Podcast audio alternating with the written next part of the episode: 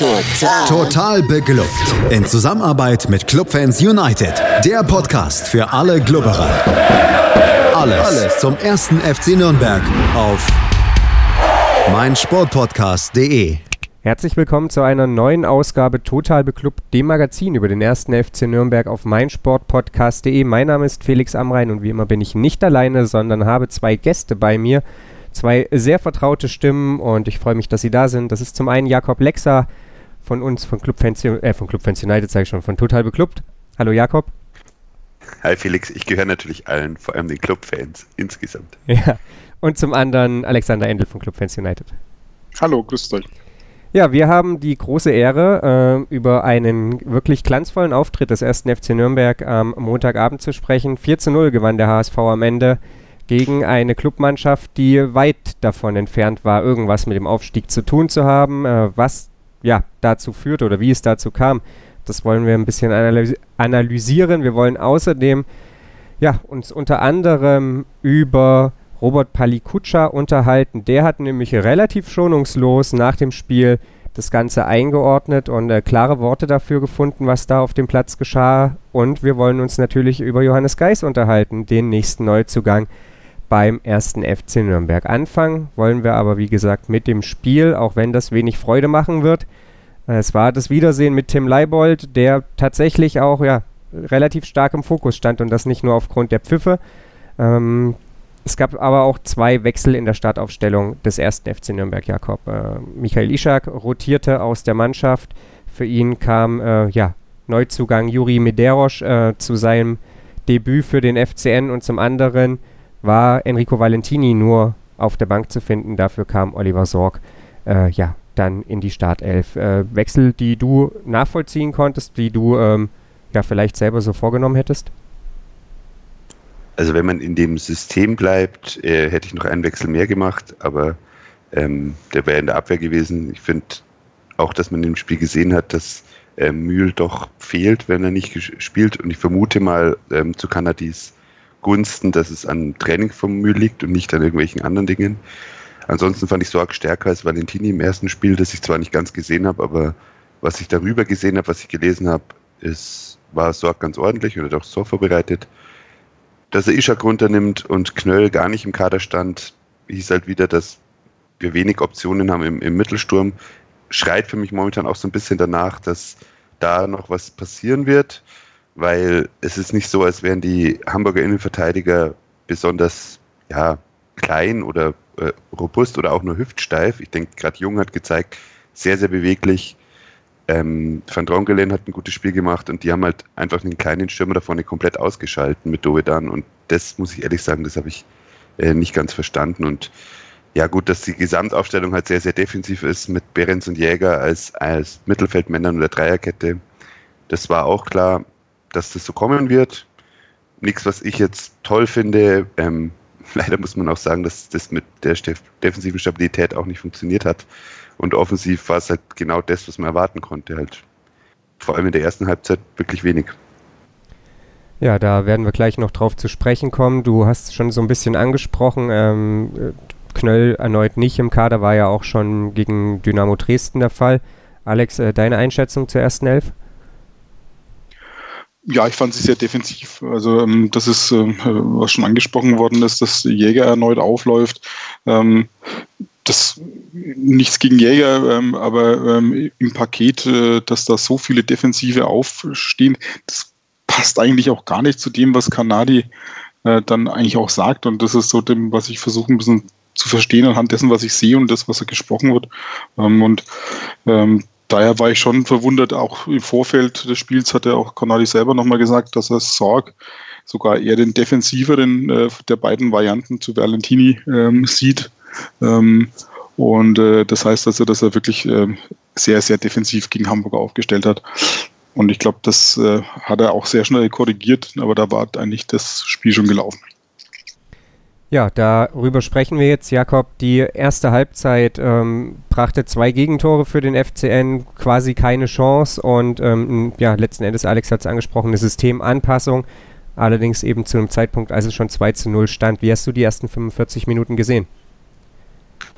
Ja, also offensiv muss man sagen, hat bisschen aufgeblitzt, wenn Medeiros am Ball war. Ich glaube, das war so der Spieler, der so ein bisschen Hoffnung gemacht hat.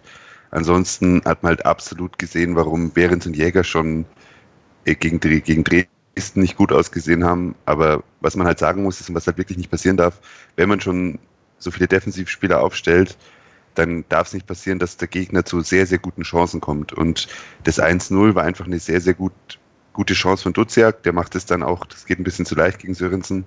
Den wachelt er da aus, aber da sind im Vorfeld schon Fehler passiert. Ich habe das Spiel nicht gesehen, äh, auch nicht in der Wiederholung. Ich weiß nicht, wie ihr das seht. Beim zweiten Tor war relativ klar zu sehen, dass Leibold sehr, sehr früh abhebt. Aber da muss ich auch sagen, auch wieder dumm angestellt, weil wenn so eine Mauer, eine Zusatzmauer gestellt wird, um den Torwart zu sich zu nehmen, die kann ja keinen anderen Sinn haben. Da muss ich in irgendeiner Form Spieler dahinter stellen. Und da stehen halt drei Spieler unverteidigt und der Kittel macht das dann gut und der Martinez sieht halt nichts. Und ich habe das Gefühl, er hat das erste Tor auf seine Kappe genommen, weil er das mit dem Arm danach gewunken hat, was ich ehrlich gesagt nicht so gesehen habe. Beim zweiten Tor schaut er halt einfach saublöd aus aber da finde ich, da hat auch die gesamte Mannschaft gepennt. Und das ist für mich einfach ausschlaggebend für die, für das gesamte, die gesamte erste Halbzeit mindestens. Sie war irgendwie, waren nicht auf dem Platz. Und deswegen entsprechend wenig hat es auch Spaß gemacht, muss man leider so ehrlich sagen. Ja, du sprichst so ein paar Punkte an. Ähm, ich hatte den Eindruck, dass gerade nach dem 1 zu 0 jegliches Selbstvertrauen aus der Mannschaft entwichen ist und der HSV ja genau das bekommen hat. Ähm, ich weiß nicht, wie es dir ging, Alex. Äh, wie hast du die ersten 45 Minuten gesehen?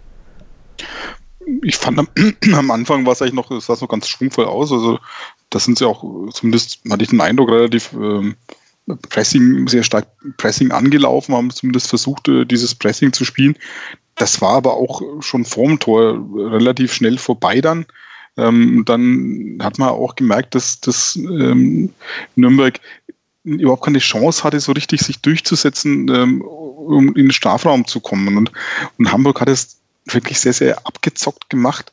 Und äh, gerade quasi über die Leibold-Seite, ähm, der ja viel geschmäht war äh, und äh, viele haben ihm äh, äh, ausgepfiffen im Spiel, aber auch haben nach seinem Abgang schon gesagt, so nach dem Motto, das wäre eigentlich auch kein Verlust für Nürnberg bei seiner äh, schlechten Performance. Äh, hat man auch gemerkt, dass, dass es dann doch, dass er uns weh, der, wehtun kann, wenn er auf der Gegenseite spielt. Denn der hatte in der ersten Halbzeit, ich sehe zwei mindestens diese beiden sehr gefährlichen Szenen ähm, heraus, äh, darauf beschworen. Und auch wenn er den Freistoß natürlich ganz clever zieht.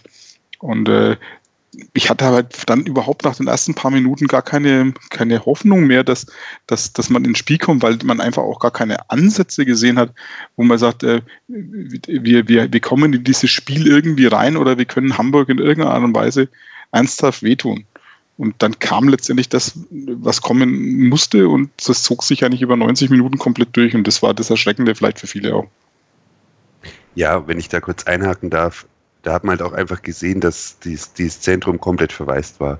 Ich denke, wenn der Ball mal ankam vorne, egal ob jetzt mit oder ohne Ishak, da hat man gesehen, der Medeiros kann kicken, der zieht rein, der spielt Pässe, die waren jetzt nicht alle perfekt, die sind auch nicht alle angekommen, aber da hat man gesehen, das kann so ein Ideengeber sein im, im Umschaltspiel.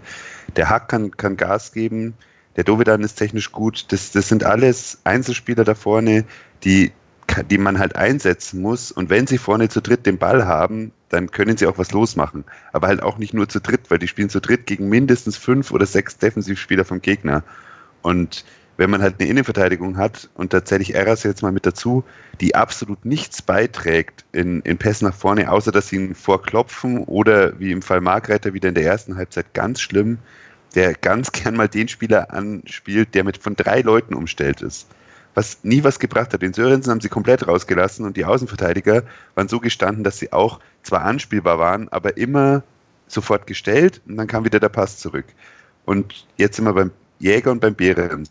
Der Behrens, der hängt sich das ganze Spiel lang rein, der Jäger, bei dem passt der Einsatz auch. Aber alle beide ähm, können kaum einen Pass über den, Gegner mal überspielen. Das sind Pässe, die, die gehen entweder zurück oder sie gehen zum Nebenmann. Aber produktive Pässe, die mal an ein, zwei Spielern vorbeigehen, dass mal Raum da ist, das kommt von den beiden auch nicht. Und das ist was, wir, wir sprechen ja später noch über die Geistverpflichtung, das reicht trotzdem nicht. Man kann nicht, also es wird immer so gern von Antifußballern geredet und dass der Club ja außer Medeiros nur Antifußballer hat, habe ich gelesen auf Twitter und man muss halt leider in dem Fall sagen, das, das ist natürlich ein bisschen übertrieben, aber sechs destruktive Fußballspieler oder sieben aufzustellen, die wirklich kaum was anbringen, was über mehr als, sagen wir mal, zehn Meter geht, ist halt schon dünn und da macht ein Spieler auch nichts aus. Entweder muss da in den Köpfen was passieren und ich weiß nicht, ob das an Selbstvertrauen liegt, weil gegen Dresden war es doch ähnlich. Und in der Anfangsphase vor dem 0-1, wo es besser ausgesehen hat, war es ja auch ähnlich. Das ist planlos, was da hinten losgeht und entweder Hosen voll, also sprich immer Pass nach hinten. Und da ist mir die Kölner Zeit ehrlich gesagt auch schon ein bisschen zu lange her, als dass man es noch da drauf schieben kann. Ich verstehe es einfach nicht. Also das macht mir schon insgesamt ein bisschen Sorgen, auch wenn ich das insgesamt mir das Spiel relativ wurscht ist, weil ich meine, es ist der zweite Spieltag, wir haben drei Punkte, es ist eigentlich nichts passiert. Ja. Ja, die, die, vielleicht die, die, was du gerade ansprichst, Jakob, ist, die Begründungen, die, die da geliefert worden sind, die sind mir auch irgendwie vollkommen schleierhaft. Ne? Also, wo du auch sagst, das habe ich auch gehört, ähm, wo manche sagen, ja, wir haben ähm, noch diese destruktive Spielweise in den Köpfen, die kommen da nicht raus und ähm, äh, wenn man so lange nicht gewonnen hat und so weiter und so weiter. Ähm, das fand ich, das ist, das taugt an der Stelle nicht. Erstens mal hat man in Dresden gewonnen, da hätten wir es eigentlich schon abschütteln können. Äh, zudem ist die halbe Mannschaft irgendwie ausgetauscht, das Spielsystem ist neu, der Trainer ist neu. Wir haben äh, sehr viele neue Spieler in, in der, auf, auf dem Platz stehen gehabt. Und ähm, das, das darf da eigentlich keine, keine Entschuldigung mehr dafür sein oder keine Erklärung dafür sein, äh, dass man so gar nicht ähm, äh, ins, ins System reinkommt. Und äh, bevor ich da jetzt noch zu weit ausführe, ich muss jetzt sagen, wir haben natürlich im Vorfeld über die Vorbereitungsspiele auch gesprochen und äh, da hieß es immer, ja, die darf man nicht zu hoch aufhängen. Das ist natürlich so, die Testspiele haben keine Bedeutung, schwer einzuschätzen. Und äh, aber letztendlich spiegelt sich halt, wie man trainiert, so spielt man. Ähm, äh, außer es ist dann plötzlich die überraschende Wendung, dass alle plötzlich einen riesen Drive bekommen durch den ersten Sieger. Wir haben den ersten Sieg geholt und am Ende sieht man immer noch den gleichen Spiel, die gleichen Spielprobleme wie in den Testspielen. Ja, was auch aufstellungsbedingt ist. Ich meine, es tut Absolut. mir leid, wir, wir hacken ja nicht auf Jäger rum, sondern wir sagen, wir stellen ja einfach da, wenn man im zentralen Bereich drei Innenverteidiger und zwei defensive Mittelfeldspieler aufstellt, die alle nicht Pässe spielen, die mehr als zehn Meter lang sind und die dann auch ankommen, dann braucht man sich nicht wundern. Und das, das hat man in den Testspielen halt leider auch eindeutig gesehen. Das sind zwei Blöcke, einer ist defensiv, einer ist offensiv und der Offensivblock ist so verwaist und in derartiger Unterzahl, dass sie sich wahnsinnig schwer tun, Torschancen rauszuspielen. Und das liegt nicht an Kölner, das liegt nicht an der letzten Saison, sondern es liegt daran, wie man die Spieler aufstellt. Und ich würde lieber, wenn, wenn Kanadi sagt, ich, mir fehlen halt ein, zwei Spielertypen, dann würde ich eher einen Spielertypen im, im Kader aufstellen, der dem entspricht, aber vielleicht schlechter ist, als einen Spielertypen im Endeffekt fünfmal den gleichen Spielertypen aufzustellen. In Behrens Jäger, Eras, Margreiter und ähm, Sörensen. Das, das finde ich, ist schon Trainerversagen dann. Ja, Versagen ist natürlich ein hartes Wort, aber in der Tat so, ich habe mich auch gefragt, wie gesagt, auch gerade wenn man die Bank dann angeguckt hat, ähm, da ist dann äh, selbst ein, ein, ein Petrak, mag man von ihm halten, was man will, also warum der jetzt plötzlich schlechter als Jäger sein soll, ähm, ist mir nicht ganz klar. Und wie du sagst auch, wie gesagt, dem, dem Fan, der jetzt, jetzt auch kein Experte ist, der fragt sich natürlich schon, wieso spielt man überhaupt mit so einer, so einer derartigen defensiven Fünferkette?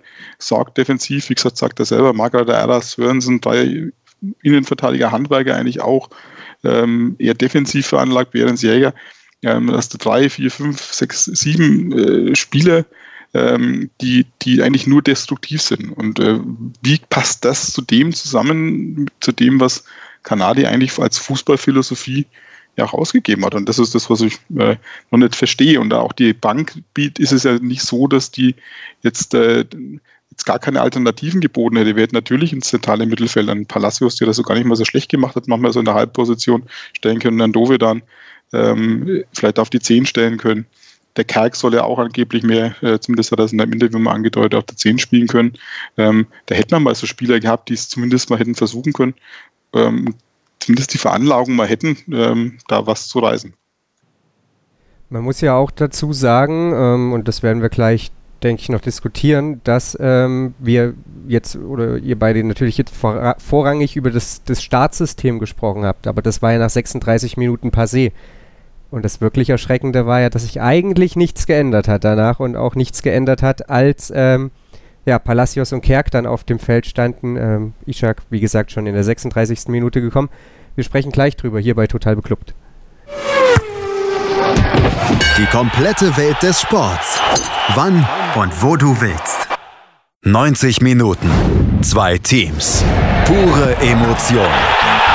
Es geht wieder los. Die Fußball-Bundesliga auf meinsportpodcast.de. Abonniere jetzt deinen Bundesliga-Podcast und sei dabei im Bully Special. Weserfunk. Auf die Zirbelnuss. Füchsle Talk. BV Beben. Unter Flutlicht. Werkskantine am Wasserturm und viele mehr. Die Fußball-Bundesliga auf meinsportpodcast.de. Die komplette Welt des Sports. Wann und wo du willst. Die MSP-WG. Jeden Sonntag spricht unsere Redaktions-WG beim Feierabendtisch über alles, worüber man halt so spricht. Ob mit Sportbezug oder ohne. Und du kannst mitmachen. Sprich mit im Podcast oder beteilige dich über den Hashtag MSPWG. Die MSPWG auf meinsportpodcast.de. Wir hängen ja noch vor der 36. Minute in unserer Analyse des äh, FCN-Debakels gegen den HSV. Allerdings steht es schon 2 zu 0. Ähm, ja, zu diesem Zeitpunkt in der 30. Minute machte Sonny Kittel äh, ja, mit einem Freistoß äh, den zweiten Treffer für den HSV. Auch weil Christian Martenia da auf ja, die falsche Ecke spekuliert. Damir Kanadi hat in der 36. Minute dann gewechselt, hat den von euch, äh, Alexander und Jakob, kritisierten Lukas Jäger vom Feld genommen, hat dafür Michael Ischak äh, gebracht und hat der dann letzten Endes in einem ja, 4-2-3-1 spielen lassen. Wobei ich ehrlich gestehen muss, dass ich quasi keinen Unterschied gesehen habe. Wie ging es euch? Also wenn ich da anfange, ich habe es auch nicht gesehen, aber wie gesagt, das ist dann, da ist das Spiel schon fast, fast im, im Brunnen, ne? das kann man fast sagen. Also, und auch wenn immer sagen, der gescholtene Jäger, ich finde, Jäger allein ist gar nicht so gescholten. Das ist nur die Frage, warum er äh, quasi vor Pettag vorgezogen wird, ist eher die Gesamtausstellung, äh, die man, die man sagt, warum so viele defensiven Jäger war, einer dieser defensiven. Aber in der Tat, danach ist halt plötzlich Ishak nach vorne gekommen. Aber dann hat man quasi auch, dann hat Hamburg ein komplett anderes Spiel. Dann kann Hamburg wirklich ähm, genau das machen, sich hinten reinstellen, ähm, von hinten rauskontern. Dafür haben sie mit, mit Jatta ähm, äh, und äh, schnellen Spieler mit dem Kittel, einen sehr technisch versierten Spieler mit dem Duziak. Ähm, und dann können sie natürlich das rauskontern und dann ist, dann ist es ein komplett neues Spiel. Und äh, daher habe ich dann auch nicht, nicht mehr erwartet, dass sich jetzt plötzlich dieses Spiel da großartig verändert. 0-2 ne, gegen Hamburg. Das ist halt auch schlecht.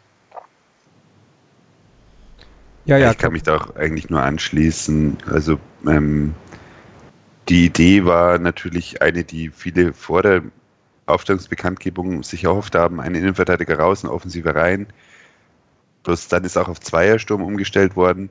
Ich denke, das leidige Thema, dass man Spieler auf die Positionen stellen muss, die ihnen am besten liegen. Und das ist halt bei Dove dann zum Beispiel auch das Zentrum, wie bei Kubo letztes Jahr. Das ist bei Medeiros offensichtlich rechts außen. Da hat er jetzt die meiste Zeit gespielt. Das ist bei Hack auch eher als Außenstürmer nicht zentral mit Freiheiten die muss man halt auch da einsetzen, wenn man sie aufstellt. Und zur Dreierkette, ich meine, wir haben jetzt über die Außenverteidiger auch schon geredet, Alex hat es gerade gesagt, die waren, das war alles so defensiv, dass man nicht mit einem Wechsel das System umstellen konnte, weil die Spieler halt auch nicht flexibel genug sind. Dann rückt Eras ein bisschen nach vorne ähm, für, für die Innenverteidigung, aber der spielt ja keine andere Rolle dann. Der Eras spielt genau die gleiche Rolle, egal ob er fünf Meter weiter vorne steht oder fünf Meter weiter hinten. Das hat ihm Kölner so eingebläut, der, der macht im Offensivspiel nichts, der spielt nur defensiv und das, das kann er offensichtlich nicht abstellen unter, unter Kanadi. Und dann ist es auch vollkommen wurscht, ob der fünf Meter weiter vorne oder fünf Meter weiter hinten steht. Die Position ist einfach nicht besetzt äh, offensiv. Und Behrens kann, kann rackern und arbeiten und der, der möchte ja auch gern durchgehen und hat ja zwei Minuten vorm Wechsel das vermeintliche Anschlusstor geschossen, wo man natürlich sagen muss, es war halt auch fünf Meter im Abseits, aber das war halt die erste Chance, die rausgespielt wurde. Und trotzdem hat man einfach gemerkt, man kann nicht die Außenverteidiger auf einmal auf offensiv polen, wenn sie eher defensiv eingestellt sind. Und da macht halt ein Wechsel nichts aus. Das ist halt leider so. Aber vor allem, was mich halt wirklich gefragt habe, und das ist ich schon zweimal angesprochen, aber vielleicht habt ihr eine Antwort darauf, ähm, wo sieht man jetzt dieses dieses Kanadi-System in diesem Spiel eigentlich. Ähm, sowohl von der Aufstellung wie auch vom, vom, vom, von der Spielanlage her. Ähm, er will ja eigentlich ähm, äh, quasi früh pressen, schnelles Umschaltspiel und, äh, und das ist ja weder von der Aufstellung, wie gesagt, noch von dem, was man da gespielt hat, zu sehen gewesen. Und äh, jetzt, jetzt ist ja, glaube ich, das haben ja viele schon kritisiert, die sagen, selbst das Kanadisystem ist als eine Mannschaft, die in der zweiten Liga vielleicht mehr Spiel machen muss, vielleicht eh schon zu hinterfragen, vielleicht kommen wir dann nochmal dazu, aber wenn dann gegen den HSV und wenn dann noch bei 0 zu 0. Ähm, und auch da hatten wir es nicht gesehen. Klappt das nicht mit den Spielern oder, oder ist die Mannschaft noch nicht so weit oder kann Kanadi das noch nicht umsetzen oder hat das nicht vermitteln können? Vielleicht ist es ja auch einfach ja, eine, eine Mischung aus, aus all diesen Faktoren. Also ich hatte in den ersten zehn Minuten des gestrigen Spiels den Eindruck, dass die durchaus äh, hochpressen wollen, aber das haben die halt eben nur die ersten paar Minuten gemacht. Dann fangen sie an, nicht in die Zweikämpfe zu kommen. Und das ist natürlich, also das ist in jedem System einfach ein grundlegendes Problem. Wenn du nicht in Zweikämpfe reinkommst, und das hat der FCN gestern zu keiner Minute dann irgendwann mehr geschafft. Ich meine, wir haben 60% gewonnene Zweikämpfe für den HSV. Das ist ein Wert, der darf niemals auftreten. Dann ist das System Kanadi natürlich aber noch viel obsoleter. Du kannst ja nicht aggressiv pressen wollen, Ballgewinne forcieren, um dann schnell umzuschalten. Wenn du nie einen Ball gewinnst, dann ist das ganze System ja dahin. Ich würde es auch so weit gehen, dass man schon sieht, dass es ein Pressingverhalten gibt, im Gegensatz zu, zur Zeit in der Bundesliga. Und Ishak ist eigentlich einer von den Spielern, die im Kader waren, die das auch am besten konnten. Also positiv sind mir da in den letzten, über die letzten anderthalb Jahre, zwei Jahre nur Ishak und Fuchs aufgefallen. Und Fuchs ist momentan verletzt. Und da merkt man schon, da tun sich halt dann viele schwer und auch Behrens zum Beispiel interpretiert seine Rolle oft relativ offen. Und der, der ist zwar generell eher ein Defensivspieler, aber der geht halt auch mal rechts vorne drauf, wenn er findet, dass da jetzt jemand draufgehen muss. Und da merkt man schon, dass halt Unsicherheiten greifen, gerade dann auch beim Spielstand bedingt, dass einfach da noch die Sicherheit fehlt. Und ich glaube, das hat man schon bei einigen Spielern gesehen. Ich fand auch, dass Handwerker nicht per se ein schlechtes Spiel gemacht hat, aber man hat halt schon gesehen, dass der sich hat beeindrucken lassen von der Situation und auch vor allem von der Körperlichkeit vom Jata. Der hat ihn ein, zweimal einfach umgeschubst, wo ich mir gedacht habe, wow, also das ist natürlich ein Foul, aber damit gibst du halt deinem Gegner auch echt eine Ansage.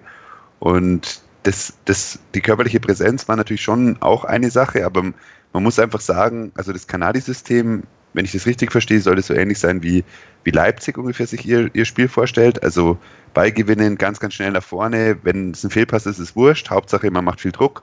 Und von zehn schnellen Umschaltpässen kommen zwei an und dann hat man zwei Chancen und daraus erzielt man ein Tor. Das kann in der zweiten Liga funktionieren. Man braucht keinen Ballbesitzfußball. Aber da fehlen mindestens zwei Spieler, die das umsetzen können im Defensivbereich und zusätzlich ist noch einer zu viel aufgestellt. Und da da wird es halt im Endeffekt jetzt drauf rauskommen. Wir haben, wir haben sehr viele Flügelspieler geholt. Da finde ich es auch ein Schmarrn, wenn man 4-4-2 spielt.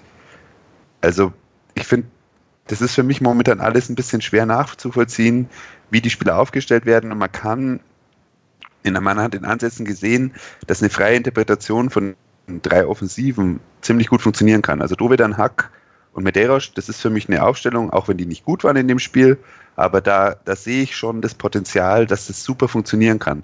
Aber die brauchen den Brecher vorne drin. Und ob Ishak ein der Spieler ist, der, der das so in Schrotmanier damals zum Beispiel umsetzen kann, das ist fraglich. Aber wir haben keinen besseren momentan. Und dann, dann muss man halt, das ist halt das, was man sich da überlegen kann. Man hat es halt nicht gesehen nach der 36. Minute, das funktioniert, aber da stand es halt auch nicht 0-0. Deswegen wird es schon spannend sein, was die Konsequenzen jetzt fürs, sagen wir mal, mindestens übernächste Spiel sind. Beim nächsten Spiel, ja, wir sind jetzt ja erst in der Halbzeit, aber da wird es halt auch schon wieder eng bis Freitag. Ja, lass uns mal noch auf die zweiten 45 Minuten schauen, Alex. Da gab es zwei weitere Gegentore. Es gab in der Anfangsphase mal so sowas wie ein Aufbäumen, aber gefühlt auch, weil der HSV Nürnberg gelassen hat. Das war zumindest so ein bisschen mein Eindruck ähm, insgesamt einfach auch die zweiten 45 Minuten ja weit von dem entfernt, was man irgendwie ja sich erhofft hat, oder? Ja, vor allem hat man so das Gefühl gehabt, ähm, man hat so von allen Seiten versucht, äh, etwas Emotionen in dieses Spiel zu bringen. Also ich hatte das Gefühl, die, die, die Tribüne gab alles, äh, da Hektik reinzubringen, wo gar keine war. Ähm, auch von der Bank hat man dann plötzlich rum, rum, rum gestikuliert. Äh, am Platz hat man aus jeder Mücke quasi einen Elefanten gemacht und hat da äh, sich furchtbar aufgeregt und hat versucht eben einfach, glaube ich, dieses Spiel zu emotionalisieren und das, das, äh, das Stadion noch wieder stärker hinter sich zu bekommen und, und eine Hektik reinzubekommen. So zumindest hatte ich das Ding und darüber über diese Hektik vielleicht irgendwie zum Anschlusstor zu kommen und dann äh, das ganze Spiel auf den Kopf zu stellen. Ähm, da ist immer aber wieder dabei, dass das wirkt ja auch so, da wirkt es plötzlich irgendwie agiler, da war irgendwie mehr Action, aber es ist halt dann wieder das gleiche Problem gewesen ähm, man hat halt die, die Mittel an diesem, mindestens an diesem Tag nicht zur Verfügung gehabt, um, um, um irgendwas Vernünftiges zu machen. Ich meine, ich glaube, wir hatten in der 50. Minute, wenn ich es mir nochmal notiert hatte gestern, ich habe getwittert auch, ich glaube, ab der 50. Minute hatten wir das erste Mal eine Chance im ganzen Spiel. Und das war, glaube ich, der Menderos ähm, Schlenzer, mehr so ein Alibi-Schlenzer, der dann aber ganz gefährlich am langen Pfosten vorbeiging. Aber das war die erste echte Torchance des, des Clubs. Und dann nutzt auch Hektik und, und äh, Wirbel nichts, ähm, wenn du einfach nicht die Mittel hast, irgendwo in die Nähe gefährlich vom Strafraum, in den Strafraum zu kommen oder äh, ab, zu Abschlüssen zu kommen. Jakob. Ja, das wurde ja auch gar nicht, Entschuldigung. Ja, äh, ich, ähm, Alex spricht, finde ich, was, was Gutes an. Diese Hektik, die dann da reinkam, ist meiner Meinung nach dem FCN dann eben auch zum Verhängnis geworden. Man hat dann versucht, nach vorne zu spielen und dann darüber diese an dem Tag sowieso nicht wirklich existente defensive Stabilität komplett verloren. Absolut. Also man muss ja davon sprechen, es gab dann so Halbchancen für Nürnberg und auf der Gegenseite gab es halt einfach 300-prozentige und die dritte war halt drin. Und da braucht man auch nicht so tun, als, als wäre da in irgendeiner Form irgendwas, was an dem Tag versucht wurde, positiv ausgegangen. Und das ist halt dann auch irgendwie so ein Ding, man kann das auch abschreiben. Ähm, es kann gefährlich sein, wie, wie in der letzten Saison zu sehen, wo wir eine Klatsche gesehen haben gegen Dortmund und dann gesagt haben, Mais, es kann einmal passieren und lieber einmal 0 zu 7 als 7 mal 0 zu 1. Äh, ähnliche ja, Worte hört man auch jetzt, auf, eher von der Fanseite zum Glück, aber man hört sie halt. Und dann denke ich mir so, ja, es ist halt schon ein ganz schöner Schuss und den muss man hören und, und mal gucken, was die draus machen, weil mit einfach weiter so geht es halt auch nicht.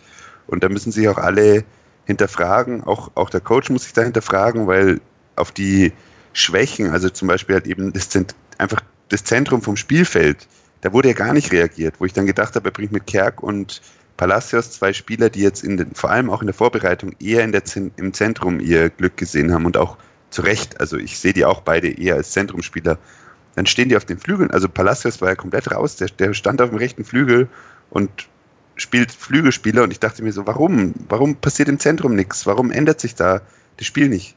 Ja, gut, wir, weil Jäger wurde ausgetauscht durch Eras. Das ist ein absoluter Nullwechsel gewesen im, im zentralen Mittelfeld. Und dann braucht man sich nicht wundern, wenn aus der Situation nichts rauskommt. Und da muss ich halt wirklich, also hoffe ich auch, dass, dass Kanadida die Selbsteinsicht hat, dass es wirklich auch ein Spiel war, das nicht gut gecoacht war. Muss auch noch was dazu sagen, weil du sagst, also, der Martin hat das ja auch angesprochen nach dem Spiel direkt, hat vom Kollektivversagen oder die Mannschaft hat komplett versagt gesprochen.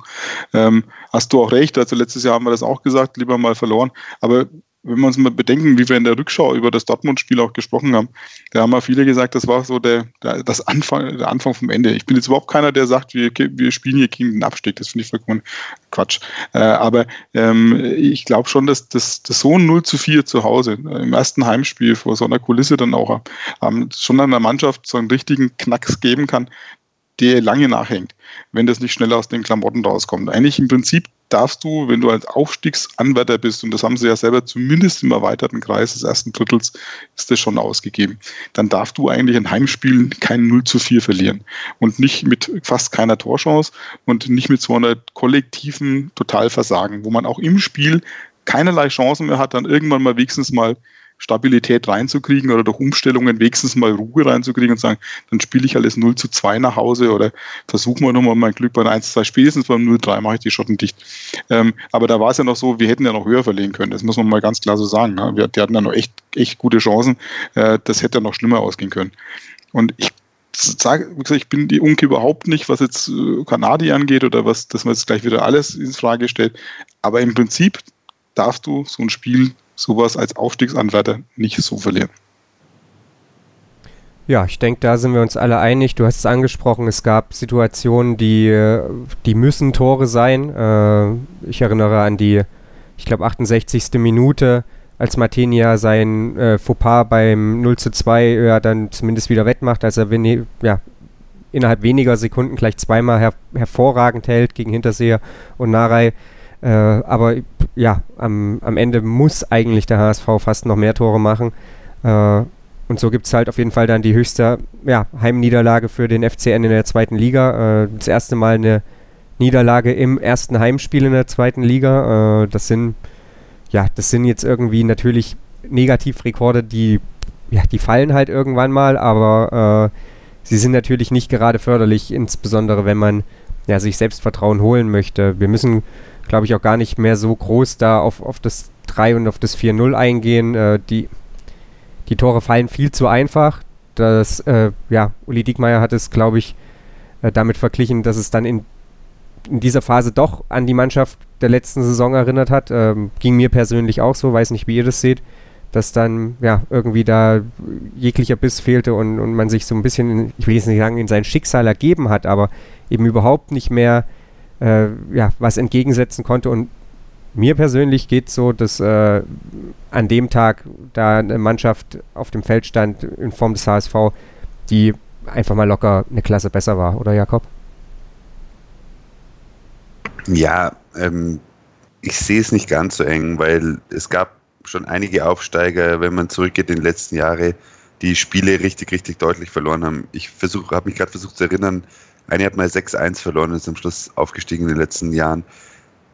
Das ist das zweite Saisonspiel, das ist vollkommen wurscht. Und es war, glaube ich, auch nach den Vorbereitungsspielen allen klar, dass A, personell noch einiges passieren wird und B, das Spielsystem doch anscheinend so anspruchsvoll ist, dass zumindest halt das kolporierte Spielsystem und die Taktik dass es eben offensichtlich nicht machbar ist mit den aktuell besten 11 bis 13 Spielern und B, dass es halt vielleicht auch noch ein bisschen Training braucht. Und ich glaube nicht, dass wir den letzten Neuzugang gesehen haben vorgestern. Ich glaube nicht, dass, dass, dass wir den letzten Abgang gesehen haben. Ich glaube, dass noch mindestens einer bis zwei Spieler aus den Top 13, 14, 15 noch gehen werden.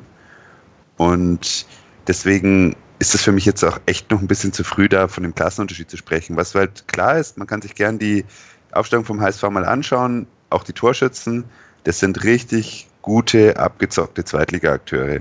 Ob man jetzt Leibold das Spiel entschieden hat, der, ich glaube, also ich bin definitiv nicht traurig, dass er weg ist inzwischen. Mir ist es relativ wurscht, weil das ist kein Spieler für mich, der, der für die Zukunft steht in der ersten Bundesliga aber der ist ein super Zweitliga-Außenverteidiger und da hat er seine Rolle und gerade wenn er dann keinen Druck bekommt im Rücken, dann, was in dem Spiel ja nicht der Fall war, dann kann der richtig, richtig Dampf machen mit Anlauf. Und auch Duziak ist ein super Zweitligaspieler. Die sind beide auch nicht uralt, die sind fit. Der Van Drongelen hinten drin und der Jung sind sehr, sehr gute Zweitliga-Verteidiger, aber wir reden halt immer noch von zweiter Liga, deswegen möchte ich nicht den Ligenunterschied aufmachen, weil ich habe auch nicht viel Bundesligamäßiges gesehen, sondern es haben einfach sehr gute Zweitligaspieler. Kittel wäre da auch noch zu nennen, Hand wäre da auch noch zu nennen. Die haben das Spiel einfach für sich entschieden. Und da, das ist ein Lernprozess. Ich habe gesagt, ich gebe dem Club zehn Spiele. Dann möchte ich wirklich, wirklich das Spielsystem sehen, das Eindeutige, weil da muss ich euch beiden recht geben. Ich habe 0,0 gesehen bis jetzt in der Saison, dass dann ein Spielsystem in der Offensive da war oder eine Idee. Und das ist was, was die Fans halt schon schnell und stark vergraulen kann. Und da hoffe ich, dass ein bisschen, dass jetzt in den nächsten Spielen ein bisschen was passiert und vielleicht auch durch Neuzugänge da ein bisschen was gemacht wird, weil die sind schon vielversprechend. Also ich, ich sehe da die Ansätze, da, dabei darf es halt nicht bleiben. Ja, wenn man den Klassenunterschied natürlich sehr wörtlich nimmt, dann hast du natürlich recht, aber äh, für mich war das gestern einfach ein Unterschied wie Tag und Nacht. Die einen wussten, was sie tun, die anderen wussten es nicht. Und äh, vielleicht war das am Ende tatsächlich ähm, ja, der große Unterschied, dass die, die Mannschaft von Dieter Hecking einen, einen, klaren Plan hatte und den umsetzen konnte, während das eben die Mannschaft von Damir Kanadi nicht konnte. Ähm, wir wollen gleich darüber sprechen, wie der ja, Sportvorstand ähm, Robert Palikutscha das Spiel gesehen hat. Der hat sehr schonungslos Kritik an der Mannschaft, an dem Spiel, an der Spielweise geübt Und äh, ja, damit vielleicht den Nagel auf den Kopf getroffen. Wie wir das sehen, hört ihr gleich hier bei meinsportpodcast.de. Die komplette Welt des Sports. Wann und wo du willst. Willkommen bei meinsportpodcast.de. Wir sind Podcast. Wir bieten euch die größte Auswahl an Sportpodcasts, die der deutschsprachige Raum so zu bieten hat. Über 20 Sportarten. Mehr als 45 Podcast-Serien. Über 9000 veröffentlichte Podcasts. Und über 5 Millionen Podcast-Downloads. Allein im Jahr 2018. Wir sind Podcast. Wir sind meinsportpodcast.de. Die komplette Welt des Sports. Wann und wo du willst. Double Trouble. 180! Der Dart Talk auf meinsportpodcast.de. Ob Ring, Bull oder Bullseye. Jeder Wurf wird analysiert und diskutiert. Double Trouble. Der Dart Talk mit Christian Ömicke auf meinsportpodcast.de. 0 zu 4 ging das Spiel des ersten FC Nürnberg gegen den Hamburger SV aus und Sportvorstand Robert Palikutscher fand das Ganze miserabel und äh, ja, das sind drastische Worte, aber äh, sie beschreiben das, was man da am ja, Montagabend sehen konnte, wahrscheinlich relativ gut. Mein Name ist Felix Amrein, bei mir zu Gast sind immer noch Jakob Lexer und Alexander Endel. Alex, Robert Palikutscher hat da so ein bisschen zum Rundumschlag ausgeholt, hatte ich den Eindruck. Äh, hat ja da in seiner ihm eigenen Art dem, dem äh, Sky-Interviewenden äh, ja so seine Wahrheiten ins Gesicht geschmettert, hat äh, darüber gesprochen, dass es nichts mit dem System per se äh, zu tun hatte, sondern eben, dass Zweikämpfe nicht angenommen wurden, äh, dass man ständig hintenrum spielt, dass es nicht die Art und Weise ist, wie man Fußball spielen möchte. Äh, wollte dann auch irgendwie ja diese Findungsphase nicht als Ausrede gelten lassen. Ich hatte den Eindruck, er hat die Mannschaft ganz schön in die Pflicht genommen mit seinen Aussagen. Wie geht's dir?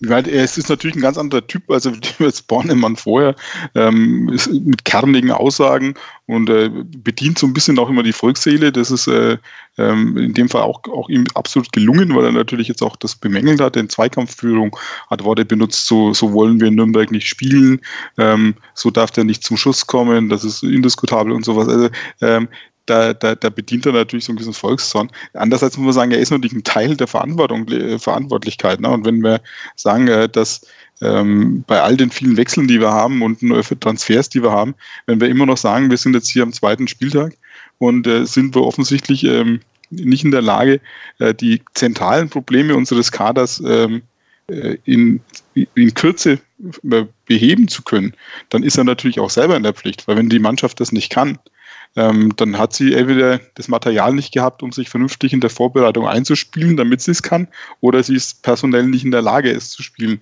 in der jetzigen Position. Und dann muss es sich einfach selber mit an die Nase fassen. Ja, du sprichst natürlich ähm, Faktoren an. Ähm, wir haben Medeiros schon so ein bisschen ja, gelobt, dass er so ein Ideengeber sein kann, hat natürlich nicht ein einziges Testspiel mit dem Club gemacht. Jetzt ist mit Geis, über den wir gleich noch sprechen kommen, äh, sprechen werden, jemand gekommen, der eine Position, auf der es wirklich hapert, wir hatten es heute im Podcast schon angesprochen, äh, nach zwei Spieltagen quasi gekommen. Also die Transfers, die der FC Nürnberg, erste FC Nürnberg zu brauchen scheint, Jakob, die, äh, die lassen halt so ein bisschen auf sich warten oder kommen halt relativ spät. Äh, wie hast du die Aussagen von Palikutscher wahrgenommen?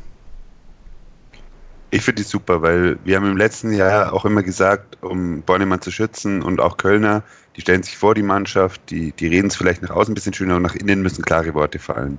Und gerade im Verhältnis Bornemann-Köln hat man gesehen, da war offensichtlich nicht die Situation, dass der Sportchef den Trainer in die Pflicht genommen hat. Und so rum ist es mir lieber, dass, dass es gleich mal hier auf den Tisch gehauen wird. Ich sehe das übrigens nicht nur als Spieler in die Pflicht nehmen, ich sehe das auch als Trainer in die Pflicht nehmen. Ich sehe einfach, dass da ein Sportdirektor ist, der sehr, sehr viel Selbstvertrauen hat, das nach außen trägt und, und sehr klare Meinungen hat. Und dass er das ein bisschen hemdsärmlich ausdrückt, das, das ähm, ist mir jetzt persönlich egal, weil ich finde, ein Sportchef, der muss grundsätzlich Ausrichtungen machen, der braucht ein gescheites Team um sich herum im, im Scouting und an Beratern, mit, an, an denen er vertraut. Der braucht eine Grundidee, aber der muss mir jetzt nicht eine große Taktik erklären können oder da der super Fachmann sein, wie man das vermittelt, sondern ich finde, der darf das einfach fordern.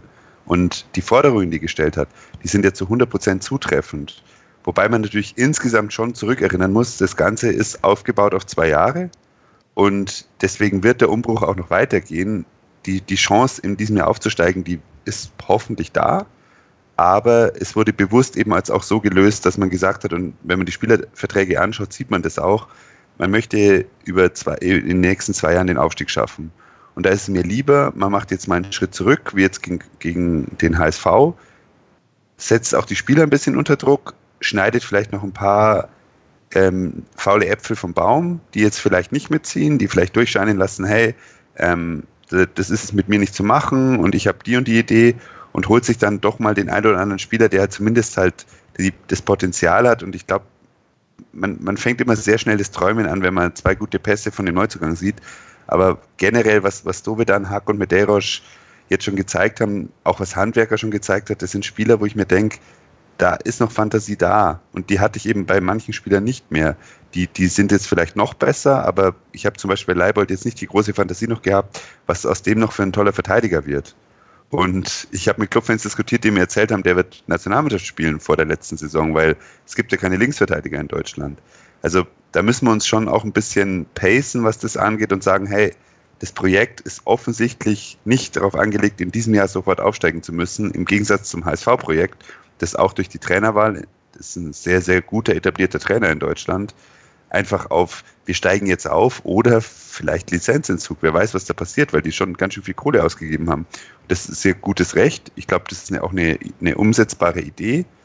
Aber das Risiko beim Club ist da niedriger und ich finde das einen, einen absolut richtigen Vorgang. Auf der einen Seite Feuer zu machen und einen hohen Druck äh, den Spielern auszusetzen, um auch zu sehen, wer zerbricht jetzt dran, weil den können wir im Aufstiegsrennen so und so nicht brauchen, egal ob dieses oder nächstes Jahr. Auf der anderen Seite aber auch zu sagen, wir sind in dem Umbruch, wir wollen was einführen, was nachhaltig ist und wir setzen auf Spieler, bei denen man die Chance hat, dass sie A länger bleiben und B vielleicht aus denen Bundesligaspieler werden. Und da sehe ich den Club auch mit dem 04 jetzt nicht vom Weg abgekommen.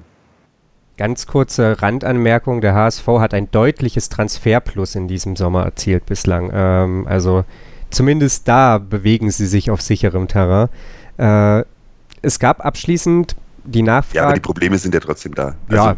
die, die Schulden, die gemacht wurden, die Abhängigkeit von Kühne, da hat sich ja nichts verändert.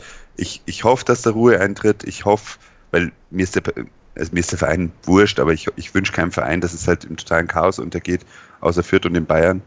Und ähm, da muss ich dann einfach sagen, hoffentlich haben sie das im Griff man wird sehen, wenn sie nicht aufsteigen sollten, was dann passiert. Oder man wird auch sehen, was sie in der Bundesliga mit dem Kader machen werden, weil, wie schon du auch im Vorge Vorgespräch gesagt hast, ähm, da kam zwar der HSV aus meiner Sicht ein bisschen zu schlecht weg, auch bei dir, aber das ist kein Bundesliga-Kader, der zusammengestellt wurde, sondern das ist ein Kader, der aufgestellt wurde, um in dem Jahr aufzusteigen. Und dass es zwei deutliche, unterschiedliche Paar Schuhe sind, das haben wir live miterlebt in den letzten zwei Jahren. Vielleicht nur ein Satz von mir dazu, äh, Jakob. Ähm, ich halte diese Aussage, das Projekt ist auf zwei Jahre angelegt, ähm, mit, mindestens seit mit den Erfahrungen der letzten paar Jahre äh, nicht für machbar. Also wenn, wenn Nürnberg, ähm, lass es mal ganz schlimm laufen, im Herbst äh, in der unteren Tabellenhälfte steht, also ab Platz 10 bis 13, warum auch immer, dann wird Feuer, dann brennt der Baum, heißt so schön, dann muss nur noch Ingolstadt rausfliegen. Ähm, dann, äh, wenn es da nicht irgendwo ein paar Highlights dazwischen gibt, dann wird's, wird da angezählt sein. Und wenn wir ähm, in der zweiten, in letzten, letzten Saisondrittel quasi auf Platz 7, 8 stehen und irgendeine Chance noch haben, äh, quasi ähm, da ranzukommen, dann werden die Mechanismen in Nürnberg mal wieder greifen und man wird mit einem Trainerwechsel versuchen, nochmal die letzte Chance zu ergreifen. Also ich glaube dem ehrlich gesagt nicht, dass man jetzt vollkommen locker mal wartet und sagt, naja, wenn es dieses Jahr nichts wird, dann vielleicht nächstes Jahr. Ähm, was solche Lippenbekenntnisse wert sind, hat man ja letztes Jahr auch gut, ich will es gar nicht aufgreifen, mit vielen anderen äh, Geräuschen außenrum auch, auch gemerkt, wo wir gesagt haben, wir haben eigentlich gar keine Chance. Wir gehen ein Jahr lang Konsolidierung durch die, durch die Liga. Ich glaube dem nicht. Also ich glaube, der, der Club klar hat er, ist verpflichtet, dieses Jahr um den Aufstieg mitzuspielen. Wenn sie das nicht können, wird es wieder einen Umbruch geben. Das ist Sehe ich nicht ganz so eng, weil ich halt denke, dass die es geht nicht darum, dass, dass der Kanadier einen Freifahrtschein hat. Also ich glaube, wenn wir nach zehn, zehn Spielen jetzt, und das ist relativ früh, aber wenn es da kein, offensichtlich keine Offensividee gibt, dann sorry, aber dann hat es auch nicht hingehauen. Und dann ist mir das auch wurscht, was in der Zukunft sein kann, sondern da wird auch, da, da werden auch die Mechanismen zurechtgreifen. Ähm, und ich glaube, eine, eine Saison, wo der Club mehr als sechs Punkte hinter die Aufstiegsränge im Verlauf zurückfällt, kann auf keinen Fall eine erfolgreiche Saison sein. Aber ich denke, dass allein durch, durch den wirklich großen Umbruch, und da, da muss man die Trainer natürlich auch mit reinnehmen, und durch die Möglichkeiten, durch die, die jetzt auch neuen Spielern geboten werden und die noch kommen werden und die noch gehen werden, ist einfach klar, dass es nicht holperfrei geht. Und dass man da gegen direkten Konkurrenten um den Aufstieg, wenn man sich selber als, als Aufstiegskandidaten sieht, verliert, ist ja auch nicht schlimm. Du steigst nicht auf, weil du 4-0 in Nürnberg gewinnst, sondern du steigst halt im Zweifelsfall auf, weil du halt jeden anderen Verein schlägst. Und da hat, hat der HSV halt auch schon mal gepatzt. Ich glaube, es ist für jede Bekenntnis gerade und für jede Ausrichtung gerade ein bisschen zu früh. Aber was man halt sehen muss, ist, ist eine Verbesserung in allen Bereichen. Und wenn man die nicht sieht, dann bin ich mir sehr sicher, wird Palikutscha reagieren. Und wenn er das nach fünf Spielen reagiert, weil er das nicht sieht, dann ist es ein gutes Recht. Und wenn er das in der Saison dann durchzieht, weil er irgendwie andere Gründe dafür hat, dann ist es auch seine Entscheidung. Und ich glaube, ich, ich bin da voll bei dir. Ich glaube, dass da dass definitiv Reaktionen geben, geben wird während der Saison auf den Verlauf der Saison hin. Aber ich glaube trotzdem, dass es möglich sein wird, auch durch die Vertragsstrukturen, dass die Mannschaft zusammengehalten wird und man vielleicht, wenn man jetzt knapp scheitern sollte, nicht den Umbruch macht, sondern halt aufbaut. Und das, glaube ich, ist halt auch eine Folge von der finanziellen Konsolidierung, die ich übrigens schon sehe. Also ich sehe schon, dass jetzt die Finanzen besser sind als vor zwei Jahren. Die Voraussetzungen für den Aufstieg jetzt besser sind, personell gesehen besser sind als, als vor zwei Jahren.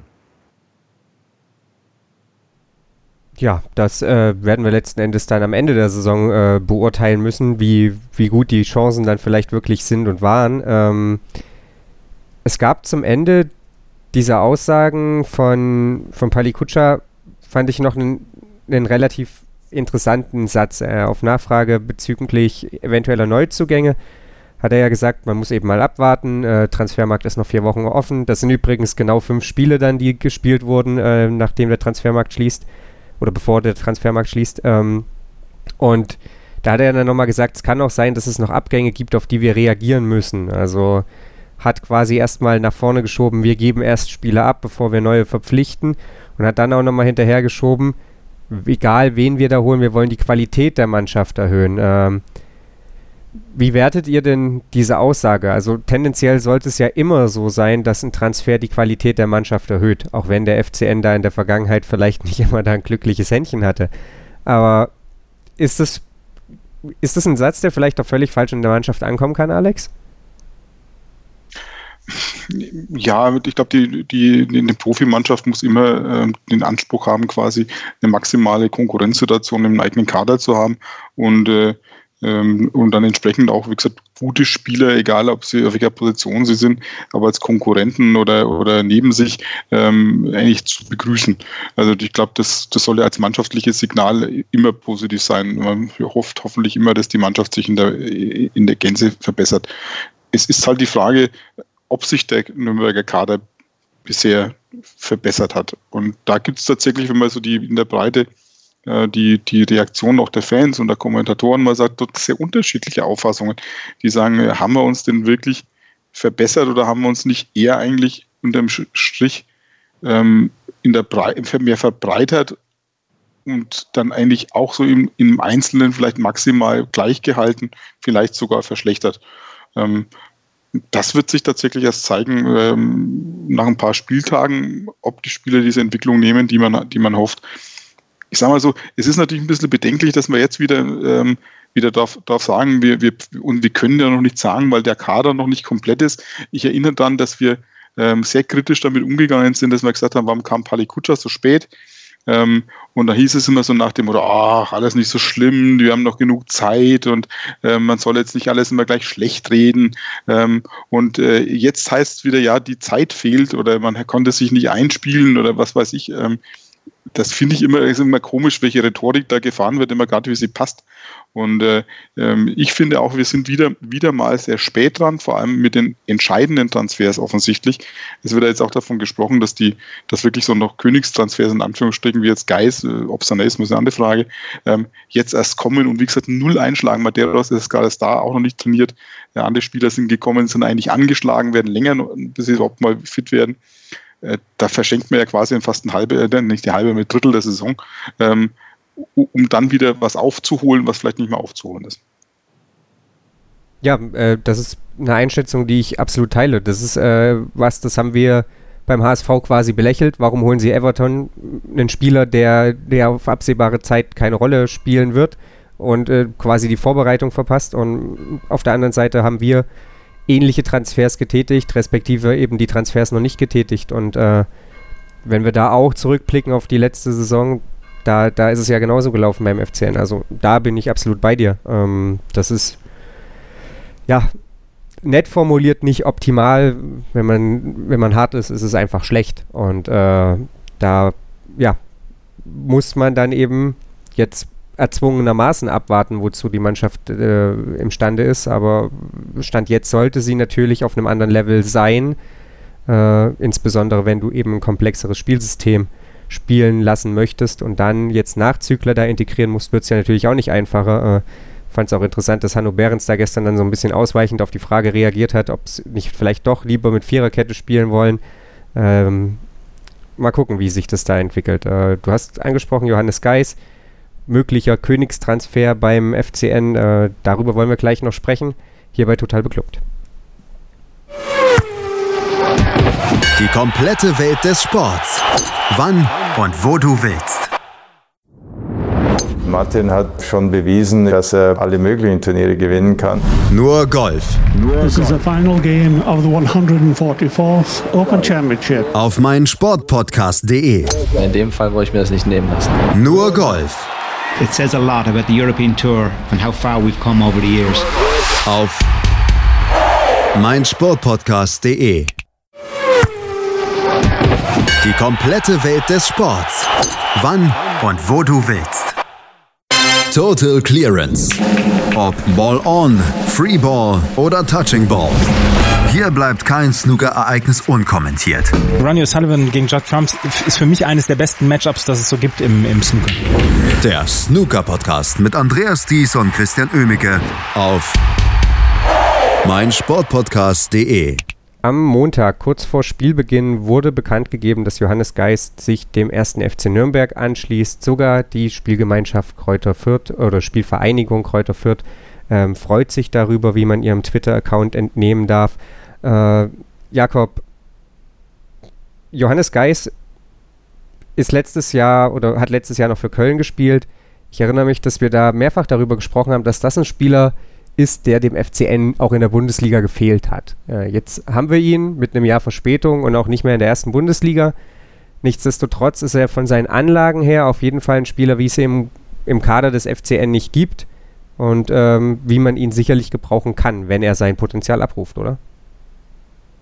100 Prozent. Also ich bin auch einer von denen, die, denen das relativ wurscht ist mit Fürth.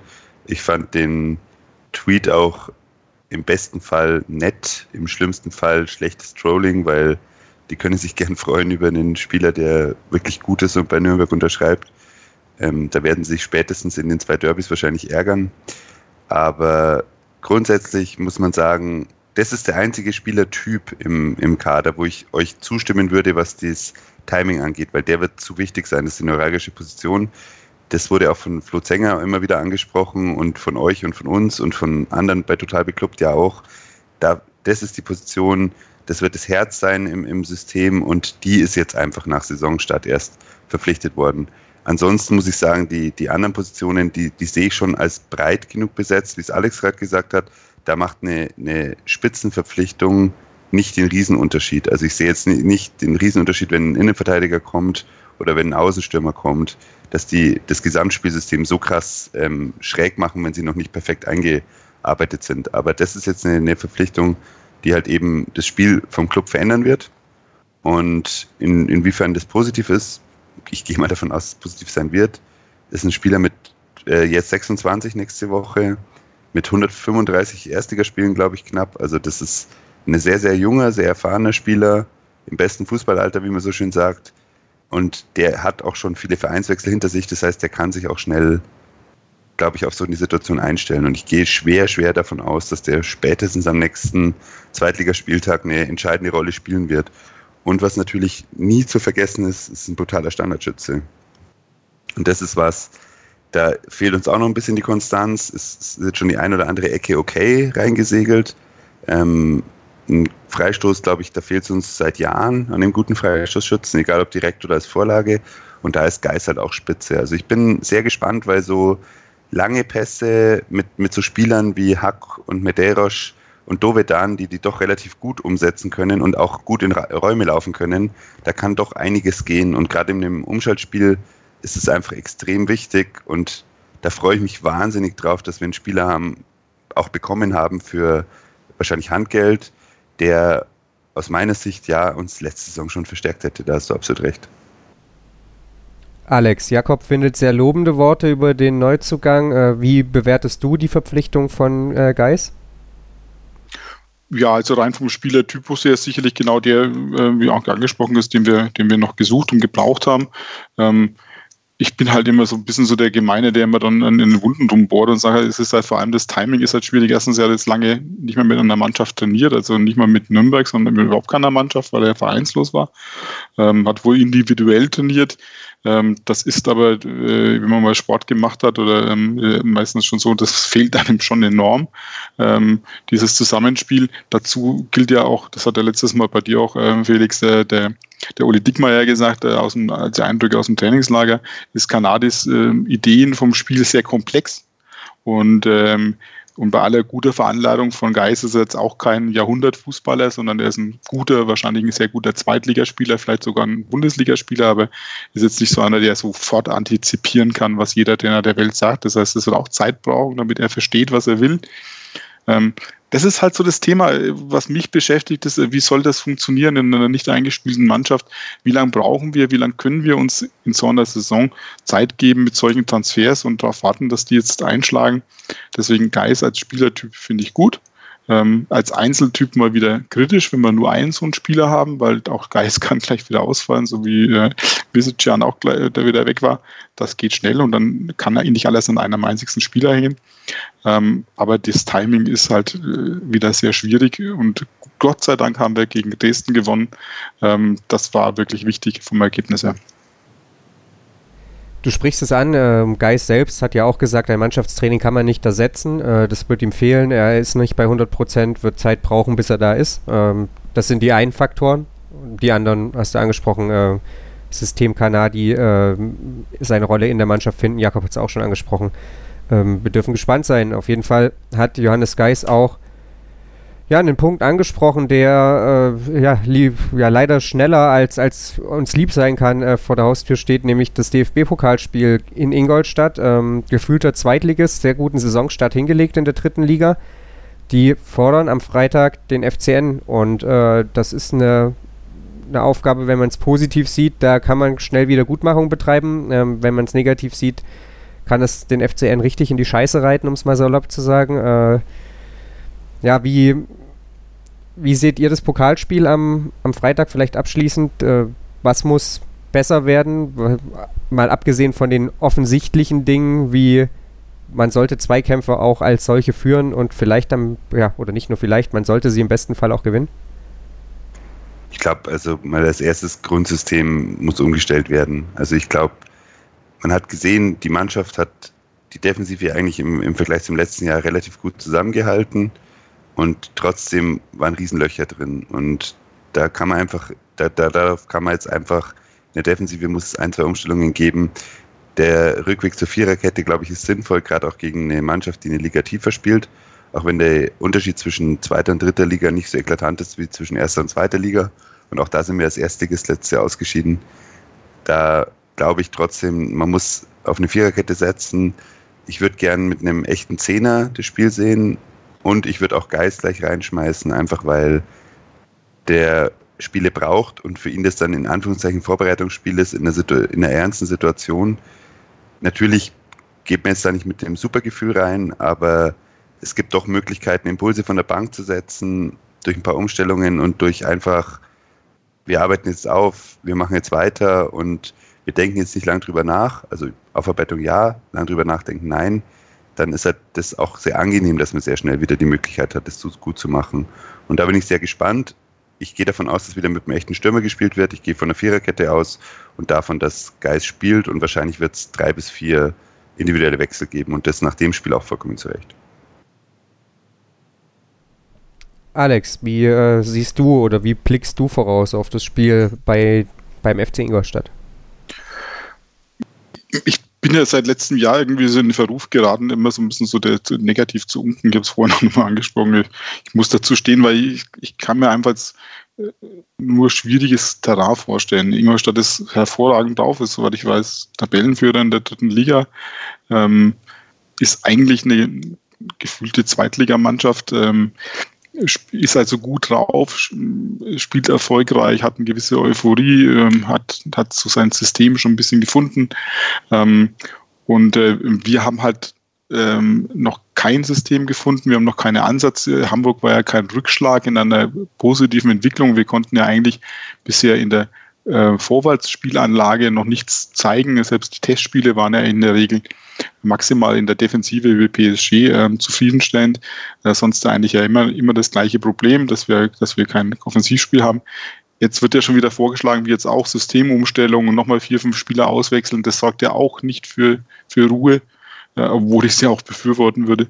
Ähm, und da sage ich natürlich, was spricht da eigentlich für Nürnberg in dem Spiel? Und das muss ich sagen, nur weil es eine Klasse höher ist, äh, ist das sicherlich kein Argument. Und deswegen würde es mich nicht wundern, wenn wir relativ sang- und klanglos ähm, 2 zu 1 ausscheiden. Ähm, und äh, wenn wir ein Tor machen, das wäre schon mal was. Nein, aber ich will es nicht, nicht, nicht äh, irgendwie ironisch wirken.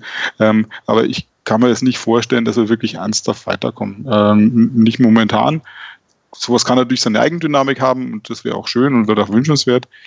Ähm, aber realistisch schätze ich es momentan so ein, dass wir ausschalten. Ja, hoffen wir, dass du Unrecht hast. Äh, zweite Runde DFB-Pokal wäre natürlich einfach auch finanziell immer wünschenswert. Ähm, Erfolgserlebnis natürlich erst recht. Äh, allein damit die Unruhe im Umfeld nicht noch größer wird. Wir dürfen gespannt sein, ähm, wie sich der Club dann am Freitag präsentieren wird. Ich bedanke mich auf jeden Fall bei Alexander Endel und Jakob Lexer für ihre Einschätzungen zum ja, Spiel des ersten FC Nürnberg gegen den Hamburger SV. Wir versuchen noch ein Gegnergespräch an den Start zu bekommen. Äh, wenn alles gut läuft, gibt es das am Mittwochabend. Ansonsten sind wir natürlich nächste Woche dann mit der Analyse des DFB-Pokalspiels für euch da, blicken dann natürlich auch schon voraus auf die nächste Partie. Der Club dann zu Gast beim SV Sandhausen. Das alles wie immer auf meinsportpodcast.de. Und damit ihr nichts verpasst, abonniert uns am besten im Podcatcher eurer Wahl, folgt uns auf Twitter, ähm, liked uns auf Facebook und dann wie gesagt, sind wir hoffentlich morgen Abend wieder für euch da und ansonsten nächste Woche. Bis dahin, macht's gut. Total. Total beglückt. In Zusammenarbeit mit Clubfans United. Der Podcast für alle Glubberer. Alles, Alles zum ersten FC Nürnberg auf meinsportpodcast.de. Wir klingen nicht nur gut wenn wir direkt am Spielfeldrand stehen. Die Adler Mannheim bleiben der Tabellenführer in der deutschen Eishockeyliga. Oder direkt von der Schanze berichten. Wir haben einen spannenden ersten Durchgang gesehen. Bei den Springern Kamil Stoch führt vor Zielen Bartol. Wir sehen dabei auch noch gut aus. Borgia Sauerland ist offizieller Ausstatter von meinsportpodcast.de. Borgia Sauerland. Berufsbekleidung, Arbeitsschutz und mehr auf borgia-sauerland.de.